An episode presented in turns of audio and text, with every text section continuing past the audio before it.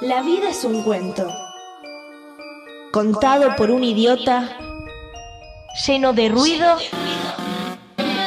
y de furia.